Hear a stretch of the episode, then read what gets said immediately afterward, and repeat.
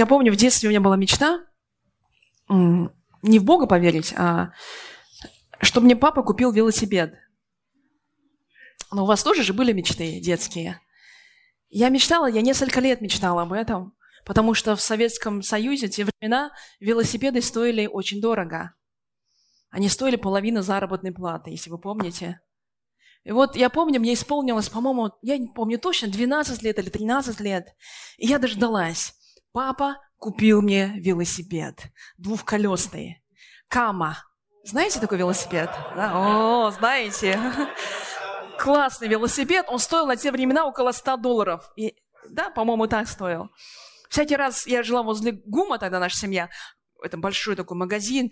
Я проходила, заходила в ГУМ, и много так разглядывал так, этот велосипед, он блестящий велосипед, Кама, потом Десна, по-моему, еще был велосипед, но Кама мне больше нравился, я мечтала, боже, когда у меня будет такой велосипед. И я дождалась. Дождалась, папа купил мне велосипед, а ездить я на нем не умею. Но ничего, мы тогда приехали в новую квартиру, и родители разбили стенку пополам, и получилась большая такая, большой зал, комната огромная. Я на велосипеде прямо по комнате в квартире ездила, представляете, училась ездить на велосипеде. И я ликовала, и велосипед стал моим самым близким другом. На этом велосипеде я объездила сотни километров, наверное. Я с утра до ночи, в общем, каталась на этом велосипеде. И вот эти вот маленькие счастливые моменты жизни, они так врезаются в память, когда мы вспоминаем, так тепло становится на душе. Но знаете, наша жизнь состоит не только из таких положительных эмоций, когда мы наконец-таки дожидаемся того, что так долго ждали, о чем мечтали. К сожалению, в нашей жизни есть часто моменты, которые мы не дожидаемся. Мы ждем долго, мы молимся долго, мы надеемся долго, но, к сожалению, не получаем. Мы надеемся, ожидаем, верим, что наш брак будет хороший, когда многие выходят замуж, никто не строит такие страшные картины, что они разведутся когда-то. Но, к сожалению, не все браки бывают хорошими. А, кто-то ожидает, что он пойдет на хорошую работу, строится, у него будет зарплата повышаться чуть ли не каждый месяц. Но он работает там уже 6 лет, и ничего не меняется. Зарплата стоит на одном и том же уровне, даже иногда падает. Нам хочется побыстрее. Нам хочется, чтобы вещи изменялись. Нам хочется получать ответы на молитвы. Иногда мы молимся долго. Вы знаете, люди молятся по десятками лет об одной и той же проблеме, но не всегда они слышат ответ. Или не всегда Бог отвечает на эту молитву так быстро, так скоро, как хотелось бы. Скажите, вы, вам нравится вообще долго ждать? Кто от этого получает удовольствие? Он говорит, так классно, когда ты долго ждешь, ждешь, ждешь годами и не получаешь. Может быть, есть на этой земле люди, которые от этого наслаждение получают, но только не я. Я человек очень нетерпеливый. Мне нужно, чтобы сразу и тотчас, прямо сейчас, и, и чтобы ничего не медлило. Такой мой характер, быстрый характер. Поэтому в своей семье, когда я смотрю на младшего сына, у которого очень глубокое мышление, которое очень долго думает, прежде чем что-то сделать. Иногда у меня не хватает вот сил долго ждать. И мы с вами сейчас живем вообще век информатики, быстрой техники, когда все, все очень быстро. Мы задаем вопрос и хотим сразу же получить ответ. А если мы не получаем ответ, нервничаем. И вообще сейчас так легко стало, что нам, в принципе, никто не нужен, потому что Google все знает. Только спросил у Гугла, Google моментально отвечает. И не нужно никому бежать и никого спрашивать. И сейчас самые популярные вот эти социальные сети, TikTok, да, называется, или как называется, в которых все быстро-быстро, несколько секунд и готово. И чем короче ролик, тем он популярнее, тем у него больше просмотров, больше трех минут. Уже никто не смотрит, говорит, так занудно. Уже устаешь ждать, когда эти три минуты закончатся. В последнее время в церквах пастора проповедуют около 15-20 минут. Потому что, говорят, больше народ не выдерживает. Больше 20 минут, потом все ё, ё, вот так вот все нервничают, на часы смотрят, потолок, когда это все закончится уже? И впереди проповедующему уже неудобно как-то. Он говорит, все, аллилуйя, слава Богу, все, я пошел. Люди не могут ждать 20 минут. И я думаю, 20 минут или 15 минут – это проповедь для детей вообще раньше была. Детям проповедовали в детской воскресной школе 15 минут, и они выдерживали. А сейчас взрослое поколение людей, не дети, не могут выдержать полчаса проповеди. кроме нашей церкви. Здесь мы проповедуем час и больше. И я думаю, как вы выдерживаете? Вы велик, великие люди, потому что у вас такое долготерпение. Очень часто мы не получаем ответы, молимся за мужа, за родителей, за людей вокруг себя, за братьев, сестер. Мы хотим изменения в их жизни, мы хотим спасения их, но мы не получаем очень часто. Из-за того, что не получаем в нужный или подходящий для нас срок, как мы думаем, многие просто унывают, опускают руки, впадают в отчаяние, в депрессию. И притча так и говорит там, 13 глава, 12 стих. Надежда, долго не сбывающаяся, томит сердце, а исполнившееся желание, как древо жизни. Даже Писание говорит, что когда надежда долго не сбывается, это так мучает сердце. Но когда желание исполняется, это как древо жизни для нашего духа, для нашей плоти. А древо жизни это, – это дает жизнь человеку. И очень здорово, когда мы получаем ответы. Очень здорово, когда наши мечты сбываются, наши детские мечты сбываются. Это так замечательно. Но не всегда это бывает. Так почему же у нас не получается тогда, когда нам хочется? Вы задавали себе когда-нибудь вопрос, почему я не всегда получаю ответы на молитвы? Почему молитвы мои остаются и надежды без ответа? Есть ли во всем этом какой-то смысл духовный? Скажите, есть или нет? Конечно, есть, да, аминь. Мы с вами духовные люди, мы знаем, что в этом заключен очень глубокий смысл. И он называется, очень важное слово сейчас скажу, очень важное слово. Это характер каждого верующего человека и неверующего человека. Это то, без чего мы не можем прожить жизнь. И называется терпение. Или еще лучше, долготерпение. Когда терпение заканчивается, мы говорим, начинается, включается долготерпение. Вот долготерпение – это одна из самых ну, таких добродетелей, великих качеств человека, благодаря которым он сможет всегда победить. Вообще долготерпение является плодом Святого Духа, одной из девяти плодов. Вы знаете, да? Это характер самого Святого Духа, потому что любовь, радость, мир, а потом следует долготерпение, благость, милосердие, вера. И вот это долготерпение находится посередине этих плодов. И поэтому Бог нам говорит, что без этого качества мы не сможем с вами быть похожим на Христа, мы не сможем жить нормально в этой жизни, мы не сможем побеждать. Что такое терпение? Или долготерпение? Терпение – это способность проходить с выдержкой трудные обстоятельства жизни. Долготерпение – это такое хорошее качество, когда человек сохраняет душевный покой и мир в своем сердце, несмотря ни на какие обстоятельства своей жизни. Долготерпение – это способность дойти до конца и выполнить дело также до конца. Потому что, согласитесь, не каждый человек в этом мире выполняет все до конца. Он начинает, но не доходит до конца. Многие люди не могут это сделать. Так вот, именно вот это качество терпения помогает человеку дойти до самого конца. И вообще долготерпение или терпение – это качество самого Бога. Мы знаем, что главное качество у Бога – это любовь. Так вот, терпение – это обратная сторона медали, обратная сторона любви. Если с одной стороны вы видите любовь Бога, то с другой стороны, посмотрите сбоку, или вернее сзади на эту медаль, и вы видите, что там будет написано «терпение». Потому что любовь без терпения не существует. Невозможно любить, если у человека нет терпения, невозможно. Посмотрим притчи. Притчи 16 глава, 32 стих написано так – Давайте вместе зачитаем. 16, 32.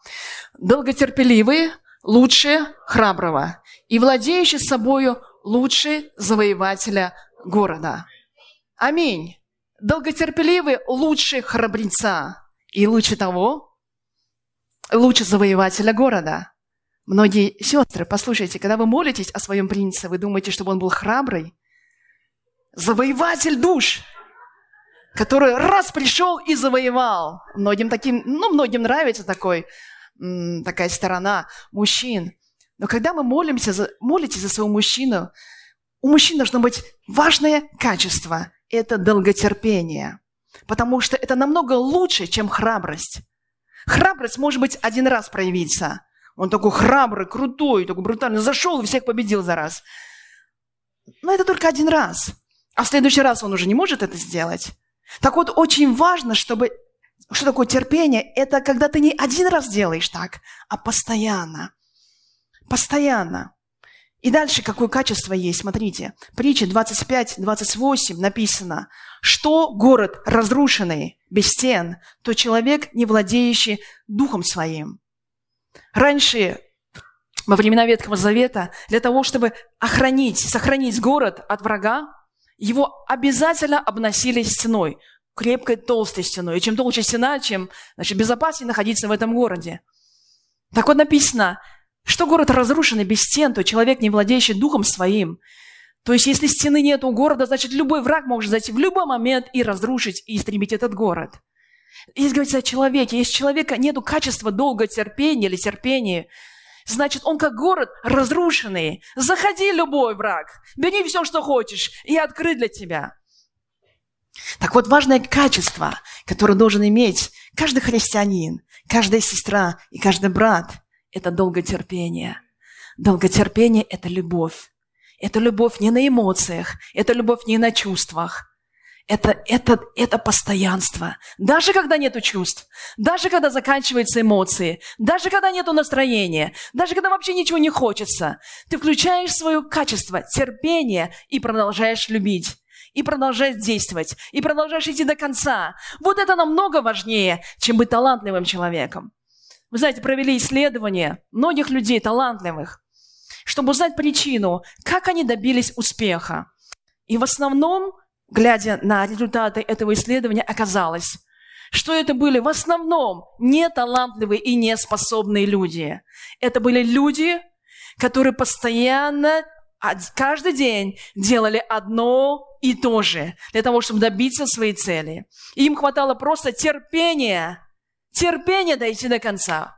Это как, по-моему, Эдисон, да, который лампочку он сделал, который сколько раз неправильно сделал лампочку тысячу раз, или две тысячи раз он сделал, не помню я точно. Но огромное количество раз у него не получалось сделать эту лампочку. И вот на последний раз у него получилось. Благодаря его выдержке, благодаря его терпению, знаете, сейчас этот... Мы тоже вздыхаем, глядя на ситуацию, мы думаем, когда закончится коронавирус? Как это надоело уже? Мы спрашиваем, когда, когда, когда все изменится? Когда все придет опять в норму? Когда мир вернется, станет прежним? Иногда мы устаем ждать, иногда мы смотрим на семью и говорим, когда в моей семье что-то поменяется, когда в моем обществе что-то поменяется, когда в моей стране что-то поменяется. Мы устаем от этого. Когда мои родители наконец-то поменяются, многие дети говорят, бесполезно вам родителям что-то говорить, вы никогда не можете поменяться. Но есть одно качество, которое необходимо уговорить, учить нас. Терпение. Немного терпения, и у тебя все получится. Так вот, успех зависит не от нашего таланта. Могут быть талантливые люди, но свои таланты они так и не используют до конца. А успех зависит от терпения. Аминь. И я вас благословляю, что вот это качество терпения, важное качество у нас, у тебя, у меня было обязательно. Что такое терпение? Посмотрите, Иакова, 5 глава, 7-8 стих. Итак, братья, будьте долготерпеливы до пришествия Господня. Вот земледелец ждет драгоценного плода от земли, и для него терпит долго, пока получит дождь ранний и поздний. Долготерпите и вы, укрепите сердца ваши, потому что пришествие Господня приближается, говорит Иаков. Аминь. Братья, будьте долготерпеливые. Смотрите, вот когда мы смотрим на земледельца, раньше занимался кто-то земледелием? Родители занимались кобундя земледелием? Или дедушки, бабушки ездили на поле, сажали лук, картошку, арбузы? Ну, конечно, есть такое понятие земледелия. И вы знаете, когда я тоже с родственниками выезжала, иногда, редко, вот арбузы сажали, моя тетя сажала арбузы. И вот удивительно, когда семечки закидываешь, на следующий день не бежишь на грядку смотреть. А чё арбуза нету? Я не понял. Я вчера же посадил. Где арбуз? Ну, никто так не делает. Они сажают арбузы, кидают эту семечко. И что делают? Затем поливают. Поливают, ждут, или дождь пойдет. Вот здесь земледелие дождя ждет, раннего и позднего, потому что от дождя зависело все тогда в Палестине. И вот ни один нормальный земледелец, он сразу через неделю не ожидает урожая. Потому что он знает, что нужно время. Так вот, долготерпение – это промежуток времени, сезон такой между посевом и между урожаем. Аминь. Между посевом и урожаем обязательно должно пройти какой-то отрезок времени для того, чтобы пожать. Но Бог нам дает обещание, что если ты ждешь и долготерпишь, ты обязательно пожнешь большой урожай. Аминь, аминь. И знаете, когда семечко падает в землю, мы с вами глазами, мы не видим, что происходит там, но мы знаем, что из-за воздействия влаги, грунта, чего-то еще, каких-то полезных там веществ в почве, которые находятся, это все влияет на семечко. И затем оно начинает лопаться, кожура в него сходит, и из кожуры появляется росток, он пробивается изнутри. И он тянется все выше, выше, он должен пробить всю эту почву, которая над ним, и выходит наружу. И вы знаете, пока внутри почвы происходят такие глобальные изменения смерти семечка, возрождения новой жизни, и человек не видит это, можно упасть в депрессию. Можно сказать, Бог не слышит меня, ничего не происходит. Я молюсь, я стучусь, я кричу Богу, я взываю к Нему уже на протяжении огромного времени, целый месяц я молюсь и ничего не вижу. Но вы знаете, что когда семечко падает и поливаемо, поливаемо молитвой, оно обязательно взойдет. Оно обязательно взойдет. Не сегодня, завтра обязательно взойдет. И даже если глазами ничего не видно совсем, внутри этого семечка происходят глобальные изменения. Аминь. Нужно верить в это. Что такое семя? Как всякий раз, когда мы сеем Божье Слово, и мы смотрим на человека, говорим, я сто раз ему уже сказал, я ему двести раз уже благовествовал, я ему уже это Писание уже в нос ему тыкал, говорил, вот так живи, так живи, а он не меняется. И кажется, что он толстолобый какой-то. Но вы не думайте так, потому что Божье Слово обязательно принесет свой плод. Обязательно, обязательно. И что, что нужно сделать нам? Продолжать усердно поливать молитвой. И когда ты усердно поливаешь молитвы, обязательно увидишь жизнь. Росток зайдет. Все получится. Аминь, дорогие. Давайте ожидать. Книга Авакума, пророк, 2 главе 3 стихе сказал так. «Ибо видение относится еще к определенному времени, и говорит о конце и не обманет. И хотя бы и замедлило, жди его, ибо непременно сбудется, не отменится». Знаете, пророк Авакум, он тоже говорит тем людям, которые опускали руки от долгого ожидания, он говорит, видение относится к определенному времени. Еще не время, еще не наступил тот отрезок времени, когда это видение должно исполниться. Но пройдет это время, и Бог говорит, и Он не обманет. Хотя бы и замедлило. Да, Бог может замедлить. Он может чуть-чуть опоздать. Но тем не менее, все равно все исполнится. Аминь. Верите в это? Нужно верить в это. Ничего у нас не получается за пять минут. Даже ребенка вынашивают 9 месяцев, а корейцы на месяц больше вынашивают, 10 месяцев. Удивительно. Учимся 12 или 11 лет в школе, или 10 лет в школе. Никто сразу не становится ученым. Для этого необходимо пройти время. Никто сразу языки иностранные не может выучить за два дня. Вот было бы неплохо, я вчера подумала, вот если бы такая флешка была, в ухо воткнул, тк, и, все, и весь корейский язык труду все зашел. Ночью подзарядился, утром вытащил из уха. И утром все знаешь и по-корейски говоришь свободно. Было бы классно. Вот люди много чего придумали, а вот такую флешку еще не придумали. Может, придумает когда-нибудь, дай бог. Но так не бывает, пока что не бывает. Нам нужно вкладывать свое время, свою энергию, свои силы, свои нервы для изучения корейского языка. Аминь, или русского, иностранного языка. Но Бог нам обещает. Итак, говорится так, Евреям, 10 глава, наши стихи. «Не оставляйте упования вашего, которому предстоит великое воздаяние». Это Бог обещает. Не оставляйте упования, не оставляйте свои надежды, не оставляйте своих молитв, не оставляйте свое терпение, потому что предстоит великое, великое – это огромное воздаяние. Терпение нужно вам, чтобы, исполнив волю Божью, получить обещанное. Итак, чтобы получить обещанное от Бога, нужно терпение. Аминь, терпение. Нам так не нравится терпеть. Но это так важно. А что делает нетерпение? Вы можете подумать о своей жизни? Что вы сделали так, на эмоциях, не спросив у Бога, не спросив у людей, просто потому, что вам хотелось быстро-быстро-быстро все получить. Скажите, вы жалеете об этом или не жалеете? Были у вас такие моменты жизни, которые вы сейчас просто жалеете, что я поспешил? Поспешишь, людей насмешишь, да, говорится? Знаете, в моей жизни такого тоже было очень много. И когда я смотрю на жизнь Авраама, который тоже пытался, пытался спешить, Бог обещал ему ребенка, мы все прекрасно знаем жизнь Авраама. Бог обещал ему ребенка. Авраам ждал целых 10 лет. Это огромное время. 10 лет, это немало. 10 лет после обещания. И здесь он не выдержал. Он не выдержал, пошел со своей служанкой, переспал. У него родился сын Измаил. И вот смотрите, как Бог говорит об Измаиле. Бытие, 16 глава, 12 стих. Слово, вообще имя Измаил означает «Бог слышит». А как Бог назвал Измаила? Послушайте. Бытие 16, 12. Он будет между людьми, вместе прочитаем, как? Дикий осел.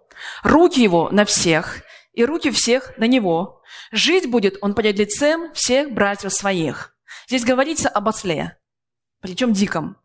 Он говорит, да, он Измаил, Измаил, значит, Бог слышит, но я называю его именем Дикий Осел. Это означает, что его руки будут на всех братьев. И руки братьев будут на нем. Но это, это не от того, что они обниматься так будут усердно. О, нет, здесь не об обнимашках. Здесь говорится о войне. Потому что мы знаем, что когда Исаак родился, Ис- Исаак является отцом еврейского народа, а Измаил является отцом арабского народа. И на протяжении всех веков до сегодняшнего дня братья это Измаил, братья это, вернее, Исаак, это еврейский народ, их руки на Измаиле, на арабском народе. А руки арабского народа постоянно на, на братьях евреях. Это два, это два брата, это два братских народа, которые живут рядом и постоянно конфронтуют и убивают друг друга. Их ненависть ну, не знает предела. И послушайте, как Бог сказал, так и есть. Он дикий осел. Почему дикий осел? Потому что Авраам тогда заупрямился, и он поступил так, как захотел сам. Когда человек упрямится, он поступает по своей воле, когда он не может подождать, когда он не хватает терпения послушаться, он становится как диким ослом. Не просто ослом, а диким ослом, необузанным ослом, который никто не может обуздать вообще. Он дикий. Он бегает сам там, где хочет. И Бог говорит, послушай, Он не хочет, чтобы мы с вами были дикими ослами. Всякий раз, когда человек торопится и делает такие непредвиденные дела, которых никто ему не говорил делать, но его плоть просто захотела это сделать, он становится как дикий осел. И затем пожинает вот эти ужасные плоды своего свое поведение. Хорошо, мы не хотим быть ослами. Вот я не хочу быть ослом. Я не хочу, чтобы во мне была ослиная натура. Тем более дикая ослиная натура. Это, это ужасно. Потому мы говорим, мы, мы овцы, мы послушные, мы смиренные. Но ослы это, это плохие животные. Ну, в Божьем понимании. Может, просто хорошие, конечно, ишаки, но в Божьем понимании не очень хорошо. Знаете, мы с вами похожи на как э, оркестр. И вот в оркестре так много всяких разных инструментов. Виртуозно играют, отлично играют, профессионально могут играть люди. Но есть одна важная вещь. Как бы профессиональный оркестр не играл, как бы прекрасную музыку бы не издавал, каждый из этих музыкантов, перед ним стоит дирижер. И все в итоге смотрят, держа свой инструмент, они смотрят на дирижера. И вот когда дирижер поднимает свою палочку, вот тогда каждый знает, когда ему вступать, когда ему замолкать. Так ведь? И все следуют за дирижером. Ну, представьте себе, как бы они хорошо бы не играли, если бы не было дирижера. Был бы хаос. Это была бы не музыка, катафония какая-то. И никто бы не сказал, какая прекрасная музыка, хотя каждый из них профессионал своего дела. Так вот, перед нами стоит Бог, Он дирижер. А мы, как профессионалы, конечно, мы, но мы должны играть в свое время. И когда каждый играет в свое отведенное ему время, свою партию, которую Бог ему сказал, вот тогда выходит красивейшая музыка. Аминь. Бог каждому из нас дал свое время. Когда входить, начинать партию и когда замолкать. У каждого есть это время, у каждого человека. И у каждого есть своя определенная партия, своя игра в этой жизни. Своя роль в этой жизни каждому отведена. Мы все разные, как в оркестре, столько много разных инструментов, так и мы все разные.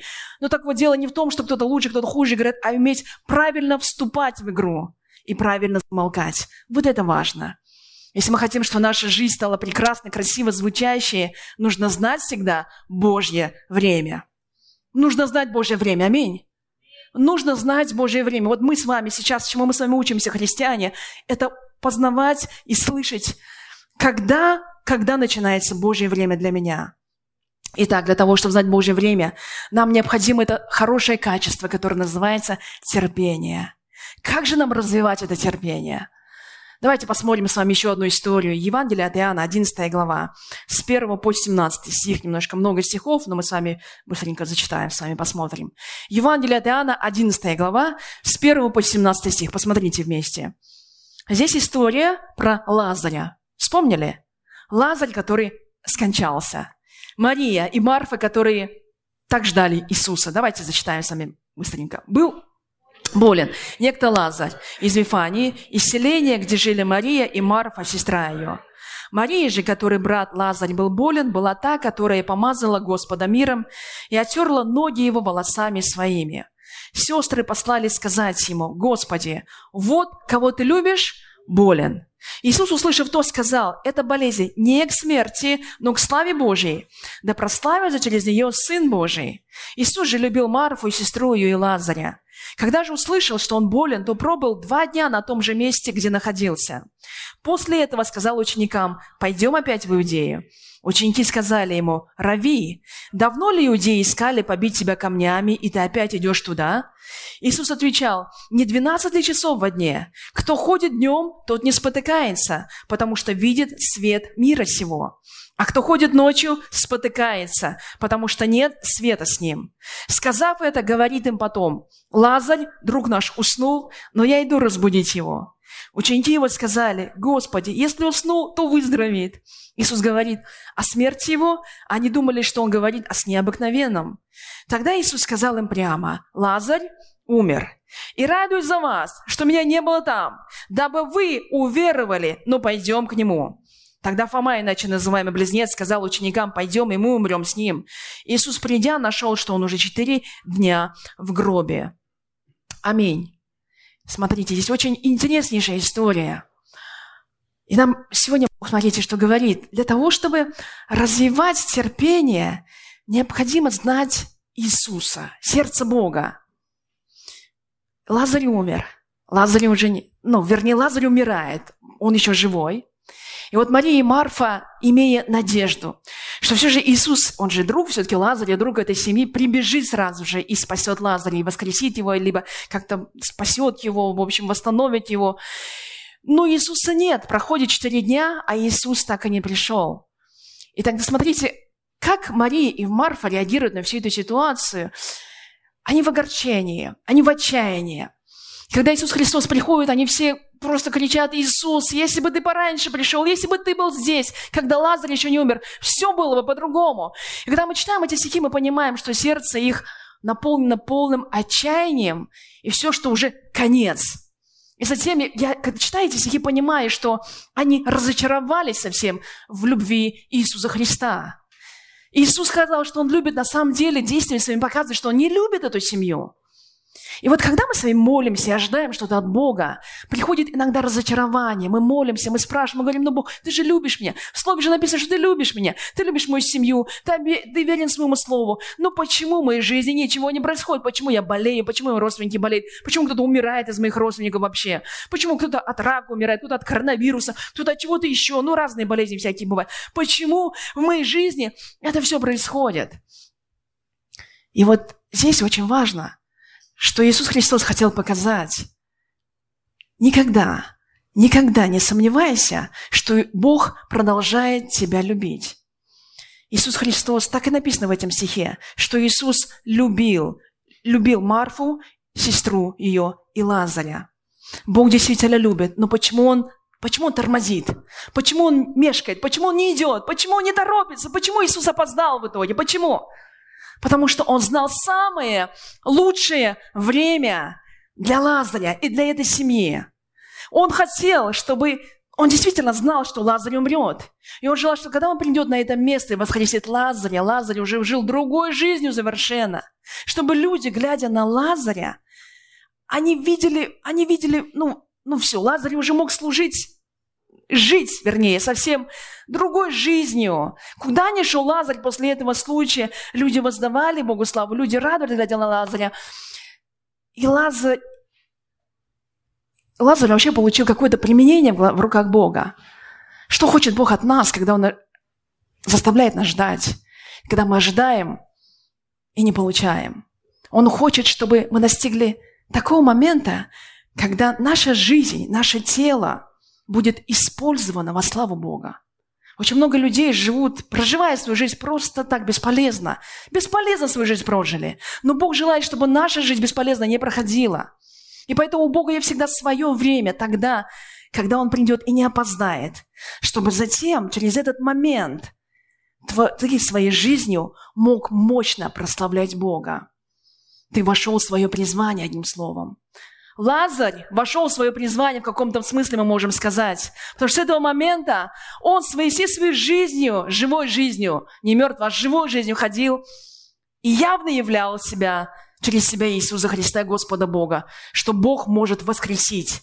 Даже если ты умрешь, Бог может воскресить. Все люди удивлялись, смотрели на Лазаря, тыкали в него пальцем и не верили своим глазам. Но сколько людей через Лазаря пришли к Богу затем? Так вот, если Бог сегодня опаздывает твою и мою жизнь, это не для того, чтобы унизить тебя, а для того, чтобы ты дождался своего момента, чтобы вошел в свое призвание. И чтобы Бог затем использовал твою жизнь по назначению. Мощно использовал, сильно использовал. Поэтому не переживай. Сегодня не получил ответ, не надо плакать. Не надо в депрессию впадать. Не надо отчаиваться, если сегодня Бог не отвечает на твои молитвы. Радуйся, что наступит день и момент, когда Бог использует тебя намного больше. И нужно дождаться этого момента. Аминь. В Его глазах мы драгоценные люди. И Бог желает, чтобы наша жизнь стала драгоценнейшая. Бог через эту ситуацию говорит нам с вами. Продолжай верить, что Бог любящий. Чтобы никогда у тебя не было сомнений в том, то, что Бог когда-то ну, подкачает твою жизнь или не исполнит обещание. В книге Исход, 34 глава, 6 стих написано. «И прошел Господь пред лицом его и возгласил, Господь, Господь, какой Бог? Бог человеколюбивый, Бог какой? Милосердный, Бог какой? Долготерпеливый и многомилостивый и истинный. Аминь. Толкни соседа, скажи аминь. Только не падай со скамейки, просто толкни. И вот одно из качеств написано, Бог долготерпеливый. Аминь. Это качество самого Бога. Представьте себе, что Бог до сих пор ждет. Иногда мы ждем, потому что у нас выхода нету. Мы должны ждать. Потому что мы хотим, мы хотим побыстрее, но не получается, просто мы ждем. А вот Бог все может, и Он все равно ждет. Бог может все. Аминь. Бога нет ничего невозможного, но Он ждет. А что Он ждет? Он ждет, пока мы исправимся. Он ждет нашего покаяния. Он ждет, пока Евангелие не пройдет по всему миру, и тогда придет конец. Иисус Христос на небесах, вот его искреннее желание мощное, быстрее прийти на землю, быстрее найти эту церковь нашу, соединиться со своей церковью, с невестой и пойти опять на небеса. Поднять церковь на небеса, его большое желание. И вот Иисус Христос уже две тысячи лет продолжает ждать. Вы сколько ждете? М? Но по сравнению с 2000 лет, наше ожидание, ну это мизер, это капля в море. Иисус ждет 2000 лет до сих пор, чтобы прийти на эту землю. И Он пока не приходит. А почему не приходит? Потому что для нас это пока не полезно. И Он придет в самый нужный момент. Тогда, когда мы с вами будем готовы. Аминь. Тогда, когда будет именно нужно, ведь Иисус Христос впервые пришел на эту землю, Галатам 4 глава, 4 стих написано, «Но когда пришла полнота времени, Бог послал Сына Своего Единородного, который родился от жены, подчинился закону». Посмотрите, когда Бог прислал Иисуса на землю. Когда пришла полнота времени. Что такое полнота времени? когда время стало совершенным для прихода Иисуса Христа. То есть Римская империя захватила весь регион. Люди стали говорить на одном языке. И проповедовать Евангелие стало без проблем, потому что что те народности, что те народности могли все использовать один греческий язык. Это время, когда пророки так долго молчали, 400 лет они молчали, ничего не говорили, люди же изголодались, они стосковались. Но Бог, скажи хоть одно слово, 400 лет ничего от тебя не слышим, уже, уже сколько поколений скончалось, а ты так слова ни одного не сказал. Представьте себе этот народ, весь исхудавший по Божьему Слову, истосковавший, жаждущий и ждущий Мессию, когда же придет Мессия – Вдруг Господь Бог посылает Иисуса Христа в самое нужное время. Полнота времени – это самое подходящее время для прихода Иисуса Христа. И слава Богу, что Иисус пришел не до, не до этого и не после этого. Он пришел в самое нужное время для того, чтобы достичь самых нужных на тот момент людей. И чтобы Евангелие достигло сегодняш... до сегодняшнего дня до нас с вами. Аминь. Вот что значит полнота времени. И Бог говорит, Бог приходит не только тогда, полнота времени, 2000 лет назад, но и сегодня в твоей и моей жизни есть полнота времени. И мы с вами должны дождаться этой полноты. Полнота – это означает самый подходящий для меня момент. Аминь. Может, нам это так не кажется, что для меня это подходящее, но Бог-то все видит. Бог, который живет вне времени, вне пространства, Он все видит как на ладони. И Он знает, когда этому человеку, когда тому человеку, когда этому человеку, когда третьему человеку, когда что сделать. Не нужно торопиться. Кто-то по глупости выходит замуж или торопится жениться, ему быстрее, быстрее, быстрее, быстрее. Но знаете, сколько людей потом жалеет? Сколько людей жалеет и плачет из-за этого? Не нужно торопиться. Всему есть полнота времени. Авраам тоже плакал, потому что он думал, все, уже конец, ничего не получится, слишком поздно будет. Но для Бога поздно это не бывает. И кто-то плачет, мне уже за 30 лет до сих пор мужа нету. Но у Бога-то поздно это не бывает. Если Аврааму было не поздно, то нам тем более не поздно.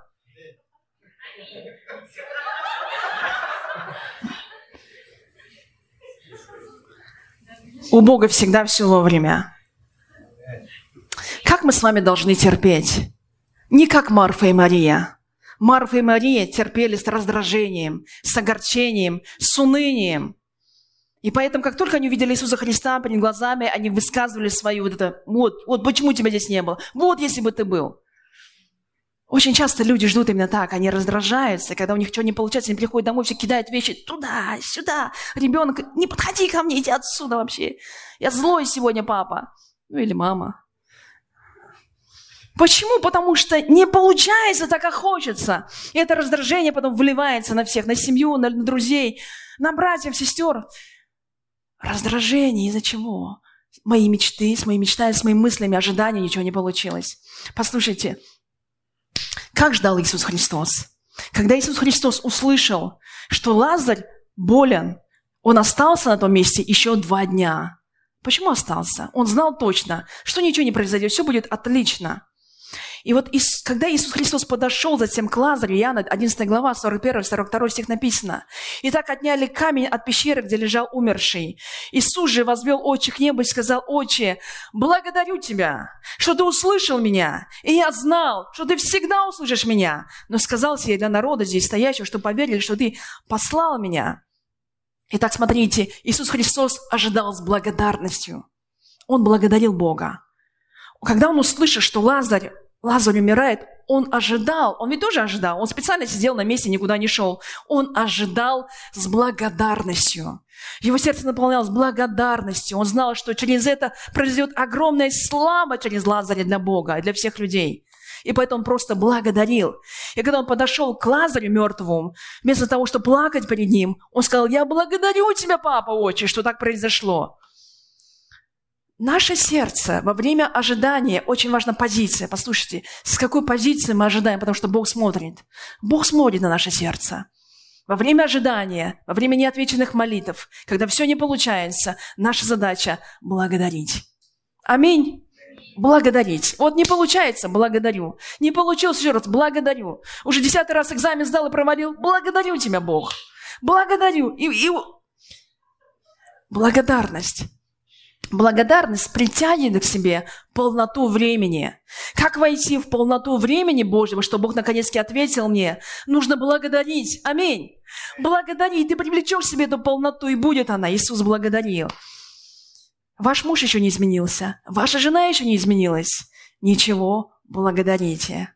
Благодарите. Не смотрите с ненавистью, не смотрите с недовольством. Просто благодарите. Аминь. Все будет хорошо. Второй, как Иисус ожидал. Иисус ожидал с верой, что все получится. И когда он подошел к Марфе, он сказал, в 40 стихе, 11 глава, Иисус говорит, не, не сказал ли я тебе, что если будешь веровать, увидишь славу Божью, он говорит Марии, вернее. Ты увидишь славу Божью, да. Нужно просто веровать. И когда ты веруешь, все получится. И так ожидай с верою, с верою. Куда девается вера во время ожидания? Почему руки опускаются? Почему плакать хочется? Почему унывать хочется? Бог говорит, ожидай с верою. Бог не умер же. Слово продолжает жить и работать, ожидай с верою. Вера – это значит доверять Богу. Когда приходит депрессия, значит нету веры в Бога, нету доверия Богу. Но когда мы доверяем Богу, приходит мир и приходит вера. Аминь. Доверие это, – это вера на практике. Это не на словах просто «я верю, верю в Бога, а сам вечно переживаю». Нет, доверие – это вера на практике. Я доверяю Богу. Так вот с таким сердцем, он говорит, ожидай того, что ты хочешь получить. Ожидай с таким сердцем. И затем, как ожидал Иисус Христос, Марфа и Мария плакали. Иисус Христос тоже, конечно, пришел к ним, чуть-чуть поплакал, но не из-за того, что Лазарь умер. Ему жалко было смотреть на Марфу и Марию. Он немножко прослезился, а на самом деле он радовался в сердце. В 15 стихе написано, Евангелие от Иоанна 11:15. «И радуюсь за вас, что меня не было там, дабы вы уверовали, ну, ну пойдем к нему». Вот я радуюсь за вас. Я знаю, что Лазарь умер, но я иду с радостью. Я радуюсь, радуюсь. Драгоценные, вот с, такие, с такой позиции сердца мы с вами должны ожидать, ожидать. Сегодня что ты ожидаешь? Женитьбы, замужество, что даже повышение в карьере, новые зарплаты, может, передвижений каких-то, не знаю, новых изменений в своей жизни. Чего ты ожидаешь сейчас от своей жизни? Бог говорит, измени позицию своего сердца, и придет полнота в твою жизнь. Полнота времени придет в твою жизнь. Почему полнота еще не пришла? Потому что сердце не готово еще принять это. Нужно приготовить свое сердце. Когда сердце наполнено благодарностью, радостью и верой, приходит полнота, и Бог опускает эти благословения в твою жизнь. Аминь, дорогие, аминь. Какое еще благословение мы получаем от того, что Бог молчит? Когда Бог молчит, Он хочет привлечь к себе внимание – вот и спрашиваешь что-то Бога, а Бог молчит и молчит. Я уже устал. Бог, почему молчишь? Раньше говорил, а сейчас молчишь. Почему мол... Что за молчун такой стал? Бог говорит, я не молчун. Я хочу, чтобы ты посмотрел на меня. Да, иногда мы хотим, когда мы хотим привлечь внимание, мы же просто молчим. Человек там что-то говорит, говорит, говорит, а мы молчим. И он же смотрит на нас. Может, ты не слышишь? Или что с тобой? Ау, проснись. Бог привлекает к себе внимание, когда Он молчит. И Он говорит, ты слишком много смотришь на то, что ты, я, ты хочешь получить у меня. Ты слишком зациклен на ответе на свою молитву. Почему ты постоянно просишь только у меня ответа на молитву? А я хочу, чтобы ты перевел свой взгляд с моих рук на мое лицо. На лицо посмотри, на лицо. Мне важно не просто тебе дать и благословить вот все, что ты просишь. Конечно, я могу это сделать, но мне важно, чтобы прежде всего ты нашел лицо, мое лицо. Здесь говорится об отношениях. И когда Бог молчит, Он привлекает внимание не к рукам, а к лицу своему. Мы начинаем взирать на лицо Бога. Бог, почему ты молчишь? Бог, поговори со мной. Он говорит, хорошо, давай углубим отношения с тобой. Я хочу, чтобы ты фокусировался не на подарках, не на дарах, а на мне самом, на Боге. Я не хочу, чтобы ты был, я был для тебя Бог палочка, выручалочка. Я молюсь, чтобы для того, чтобы получить. А если не получу, то я обижаюсь. Что за отношение Бог говорит? Если мы обижаемся от того, что Бог не дает, в тот момент, когда нам нужно, тогда у нас нет отношения совсем с Богом. Это не отношение с Богом. Это отношение с руками Бога. А Бог хочет отношения с лицом. Аминь, с лицом. Он хочет близости с нами. Он хочет, чтобы мы всегда смотрели Ему в рот, слышали Его голос. Вот этого желает Господь Бог. И поэтому мы должны радоваться. Если Бог молчит сегодня, завтра, послезавтра молчит и так и не отвечает, радуйся, потому что Бог вводит близкие отношения. Он хочет близости, Он скучает по тебе и мне. Он скучает по твоему лицу также. И тогда мы благословение, когда мы находим Бога, а не руки, приходит благословение в нашу жизнь обязательно. Аминь, дорогие. Поэтому, когда Бог молчит, радуйся, что Бог молчит. Есть еще одно благословение, третье. Почему Бог молчит? Он хочет научить слышать Бога, когда Бог молчит. Он хочет научить нас, чтобы мы слышали Его как своего Господина. Иногда людям бесполезно говорить. Вот вы, когда разговариваете, вы же чувствуете, этому скажешь, он примет, а этому скажешь, ничего не примет. Который не принимает, а что с ним говорить, все равно бесполезно говорить. У вас были такие случаи? Мы иногда, ну иди поговори, поговори с ним. Да что с ним говорить, он все равно меня не слышит. И вот так же и Бог иногда поступает с нами. Он говорит, да что с ним говорить, он все равно меня не слышит. Мы говорим, Бог, скажи, скажи, скажи. Но сердце не готово принять Божий ответ. А вдруг Бог по-другому скажет? А Бог говорит, и надо по-другому. А мы не готовы. Он говорит, нет, Бог, скажи, как я хочу. Он говорит, не-не, я хочу, как я хочу. Нет, Бог, если скажешь, как ты хочешь, я не приму это, мне это не нравится. Скажи, как я хочу. И многие люди просто планируют все ответы, они распишут и уже тыкают Богу вот в нос. Скажи, как я хочу. Скажи, как я хочу. Не надо Бога шантажировать.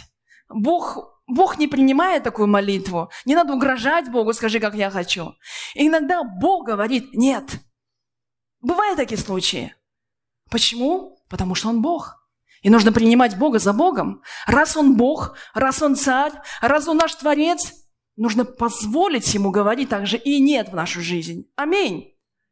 Ведь тогда Бог на своем месте, а мы на своем месте. Аминь. Иногда мы часто увлекаемся. Вера, вера, вера, вера. Раз не получилось, буду цитировать Божье Писание, буду провозглашать Божье Писание, буду не спать, говорить об этом. И мы пытаемся действительно уже зажандажировать его до такой степени, что Бога уже прям по стенкой поставить и говорить, говори мою жизнь. Но так не работает. Раз он Бог, иногда он может позволить себе промолчать. Хочу – молчу, хочу – говорю, мое дело. Но когда я молчу, есть такое понятие, когда значит нет, либо подожди. Значит, еще не время. А я знаю, когда самое лучшее время, и когда будет время, я тебе все скажу. Аминь, аминь. Поэтому нам нужно знать эти сезоны, когда лучше говорить. И Бог должен знать, Он смотрит на наше сердце, когда нам лучше сказать, что мы приняли это. У нас три дня был семинар, вчера уже дома. Отхожу от семинара, уставшие, как и вы, наверное, все уставшая, все, спать хочу, тело болит, готовиться надо, Библию читать надо, молиться надо, сил нету вообще. Смотрю, смотрю, посуда, гора там накопилась. Я думаю, боже, ладно, сходила в магазин, закупила, думаю, обед сварю. И мне сын подходит ко мне и говорит, мама, с таким огорчением, говорю, что случилось? Я же просил еще дочь сока купить мне одежду. Он мне там два раза уже посылал это номер счета.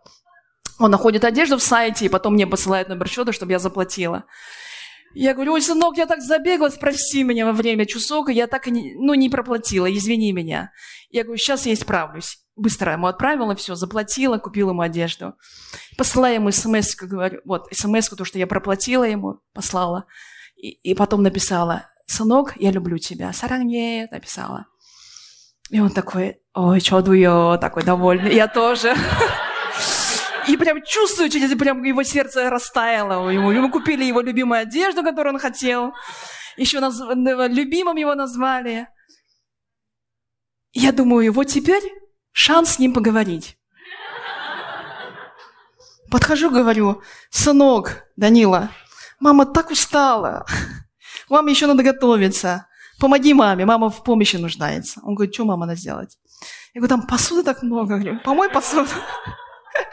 Он говорит, да, хорошо, без проблем. Встал, пошел, вымыл всю посуду. Я сижу довольная, конечно. Конечно, ну, это не, не совсем так удобно, конечно, об этом говорить, вот так использовать его, но...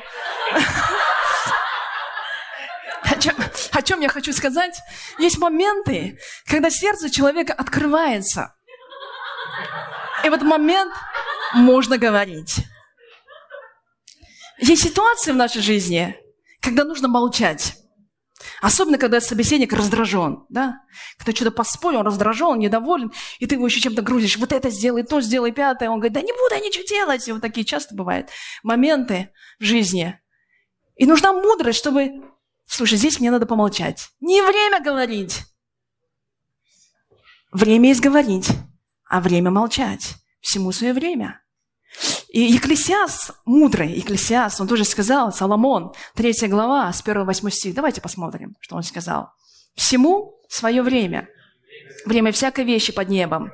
Время рождаться, время умирать, время насаждать, время вырывать посаженное, время убивать, время врачевать, время разрушать, время строить, время плакать и время смеяться, время сетовать и время плясать, время разбрасывать камни и время собирать камни, время обнимать и время уклоняться от объятий, время искать и время терять, время сберегать и время бросать, время раздирать и время сшивать, время молчать и время говорить, время любить и время ненавидеть, время войне и время миру.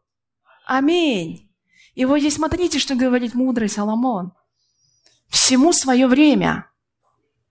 Всему. Даже ненависти есть свое время. И радости есть свое время.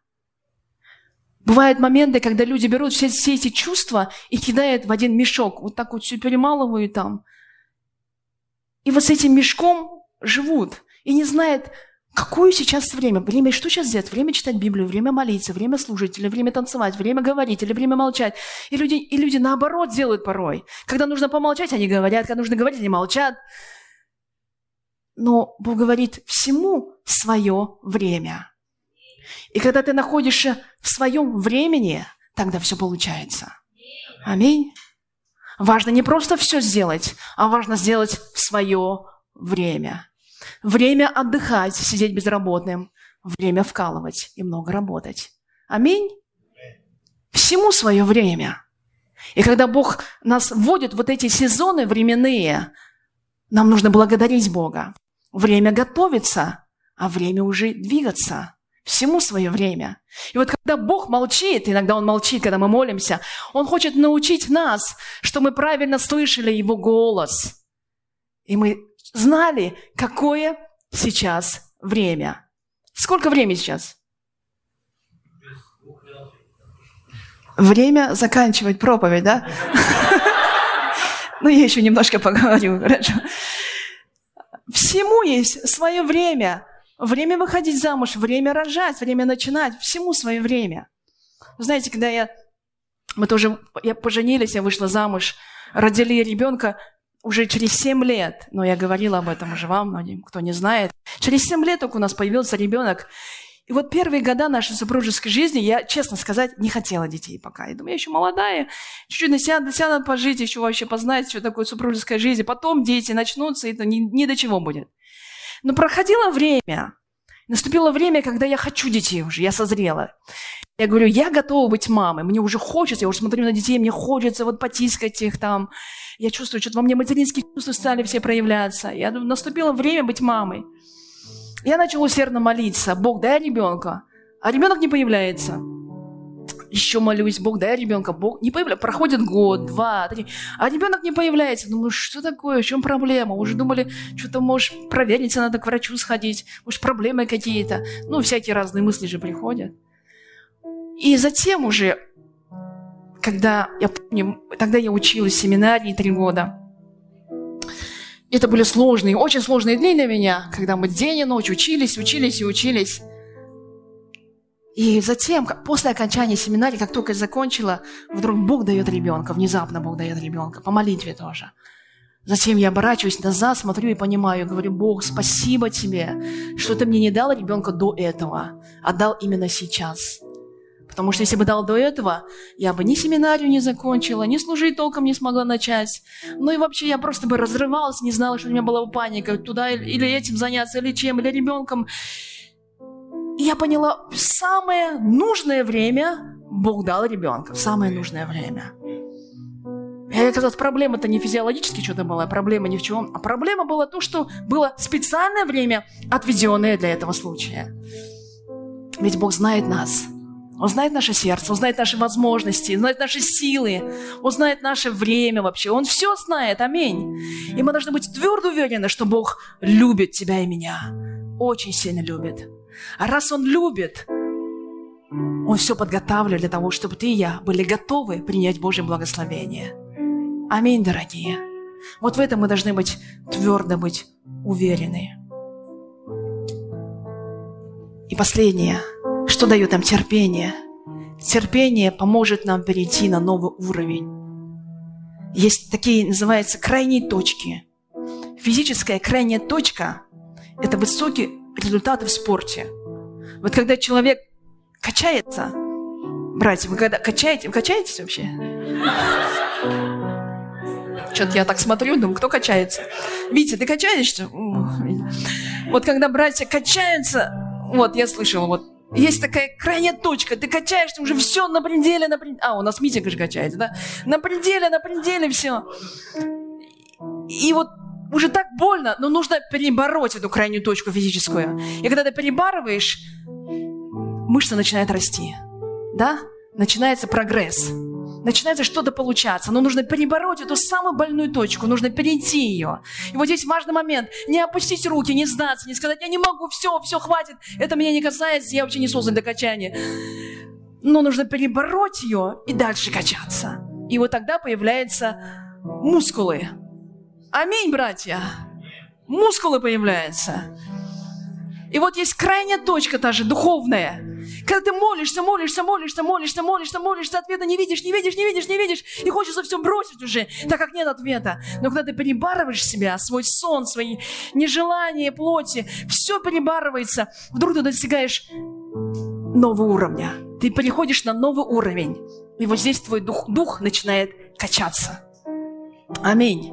Твой дух начинает выходить на новый профессиональный уровень общения с Богом. Но нужно перейти эту крайнюю точку. Нужно перетерпеть одним словом. Аминь. Перетерпеть. Перетерпеть нужно. То же самое в браке. Когда браки разрушаются многих, есть люди, которые просто опускают руки и говорят, стоп, не хочу больше так жить. И идут на попятую. А есть братья, которые говорят, стоп, не хочу так жить. И я буду учиться, как жить лучше я пере, перейду эту самую болевую точку, наступлю на нее, мне очень больно, конечно, но я перешагну ее. И тогда начинается прорыв. Аминь, прорыв начинается. Начинается прорыв. То же самое и в профессионализме вашей профессии, к чему мы не занимались. Есть такие крайние точки болевые, когда реально хочется все оставить. Скажешь, это не мое, я к этому не призван. Но когда ты это перетерпишь и перейдешь, ты выйдешь на новый уровень. Аминь. Крайняя точка – это переход на новый уровень. И к чему нас Господь готовит в итоге, чтобы мы с вами могли перебрать эти крайние точки? Потому что терпение развивается в трудностях. Аминь, в трудностях. Апостол Иаков так и сказал, с великой радостью. Иакова 1, 2, 4. Принимайте, братья мои, когда впадаете в различные искушения, зная, что испытание вашей веры производит терпение.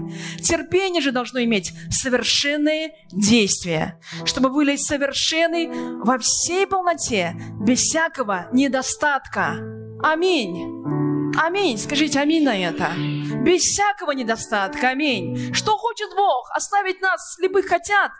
Чтобы мы ничего не видели, не знали, не слышали. Да нет же. Он хочет, чтобы были совершенны во всем, без всякого недостатка. Он формирует твою веру сейчас. Он поднимает тебя сейчас. И Он учит тебя слышать Божий голос. Он хочет, чтобы ты научился жить в Божьих сезонах, знать, когда поступать, а когда не поступать, когда действовать, когда стоять.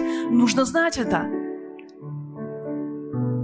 В 2016 году, помню, в конце 2016 года, как раз после чусок, чусок прошел, вот у нас чусок прошел уже праздник на днях, и Бог коснулся моего сердца и проговорил, настало время тебе начинать новую церковь. А вы знаете, что я об этом молилась уже несколько лет до этого. Это не в 2016 году началось, это за много-много-много лет еще началось. Лет пять, наверное, или четыре я молилась об этом, потому что у меня было на сердце это открывать церковь.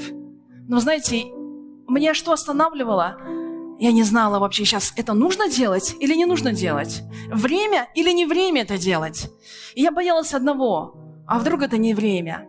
А если это не будет Божье время, тогда мне ничего не получится. Я хочу делать в Божье время. И вы знаете, я все ждала у Бога, думаю, когда же, Бог, когда, когда ты мне скажешь, когда точно ты мне скажешь, на сердце у меня есть, но нету точного, нету точного приказа, приказа действовать. И после чусока Бог стал мощно касаться моего сердца и ложить на сердце, иди действуй, открывай, я буду с тобой вместе. И я помню, и многие, кто-то из вас тоже помнит, кто был тогда, это было таким тяжелым шагом, ну, для меня, для церкви нашей тогда тоже было, ну, таким тяжелым переживанием. Было очень много трудностей, таких моральных трудностей, душевных трудностей. Мы это все переживали. Я очень сильно переживала, невозможно. Никогда в жизни так не переживала и плакала, как в тот момент. Потому что для меня было прям отрываешь свою часть своего сердца, как будто. И на самом деле, если посмотреть просто физическими глазами, это была глупость. Потому что ничего не было на тот момент, не было ни уверенности, где мы будем, где я буду, вот лично я. Я не знала, кто вообще там со мной, но я не, я не была, куда я пойду, где я буду находиться, ни помещения, ни в денег, ничего нет совершенно, есть только одно слово. Настало время. И знаете, когда получилось начать новое служение, начать эту церковь призвания, у меня была одна уверенность. Бог со мной, потому что Бог сказал. А если Бог сказал и дал именно это время, все получится. И никогда после этого я ни один день, ни один час не пожалела о сделанном выборе. Никогда. До сегодняшнего дня. Были трудности, были переживания, было очень много чего пережили тогда. Но до сегодняшнего дня у меня нету ни капли сомнения, что это Божье время. А когда Бог вводит свое время, все получается. Не нужно торопиться, не нужно опережать. Мы думаем, я, я тоже думала, ну ведь я состарюсь потом, и чем позже я начну, ведь у меня сил физических не будет, нужно много работать, нужно много вкладываться. Я, я же просто физически не смогу это все сделать. Но я потом подумала, как это глупо.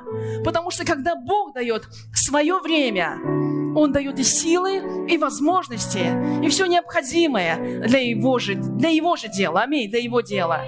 Поэтому очень важно нам сегодня знать Божий сезон. Важно не просто молиться, важно не просто стучать. Кто-то просто стучит лбом, стучит лбом. Лоб из лба кровь течет. Там уже стенка поломалась, но ничего не меняется. Важно не просто стучать, важно знать время. Какое мое время сейчас, Господь? Время. Аминь. Пусть Бог наполнит нас мудростью, как однажды наполнил царя Давида мудростью, знать время свое. Царь Давид уже долго ждал своего времени. Бог помазал его, а потом царь Давид сколько лет подряд бегал от Саула и ждал, когда же Бог посадит его на трон. Ведь это время ему далось, да нелегко, ведь сложно было, ведь трудно было, ведь два раза он мог убить этого Саула, ведь ножом мог его там копьем воткнуть. Да когда он испражнялся, он мог его тоже на тот месте убить. Но Давид ждал, ждал, ждал, даже когда Бог давал в руки ему все. Давид ждал времени от Бога, когда Бог поставит его и посадит его на трон. И когда Бог его посадил, у Давида все получилось. Аминь. Он стал самым великим царем всего Израиля во всей истории, самый великий царь. Это Давид, потому что он дождался своего времени. И сегодня Бог дает нам с вами мудрость, драгоценные, ждать своего времени. Дождитесь. Дождитесь. Как мы должны ждать? С радостью. Как мы должны ждать с верой, что Бог никогда не обманывает. Как мы должны ждать с верой в любовь Господню, что Бог желает нам самого лучшего. Самое, Он знает все.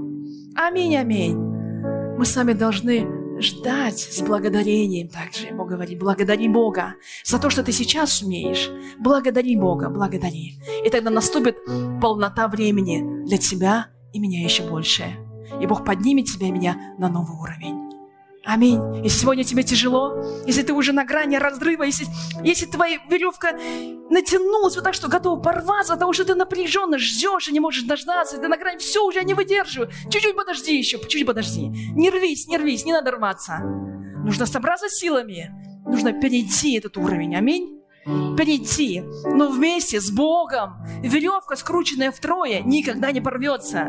Втрое это вместе с Богом, с Духом Святым. Она никогда не порвется. Продолжай ожидать, продолжай терпеть, долго терпеть вместе с Богом. И Бог благословит. И в нужное время все даст, все необходимо. Аминь. Давайте не опережать Бога, давайте не бежать впереди Бога. Будем бежать за Богом, слыша Его голос.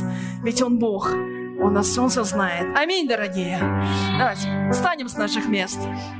Прославим нашего Бога. Сейчас еще больше. Будем молиться пред Богом.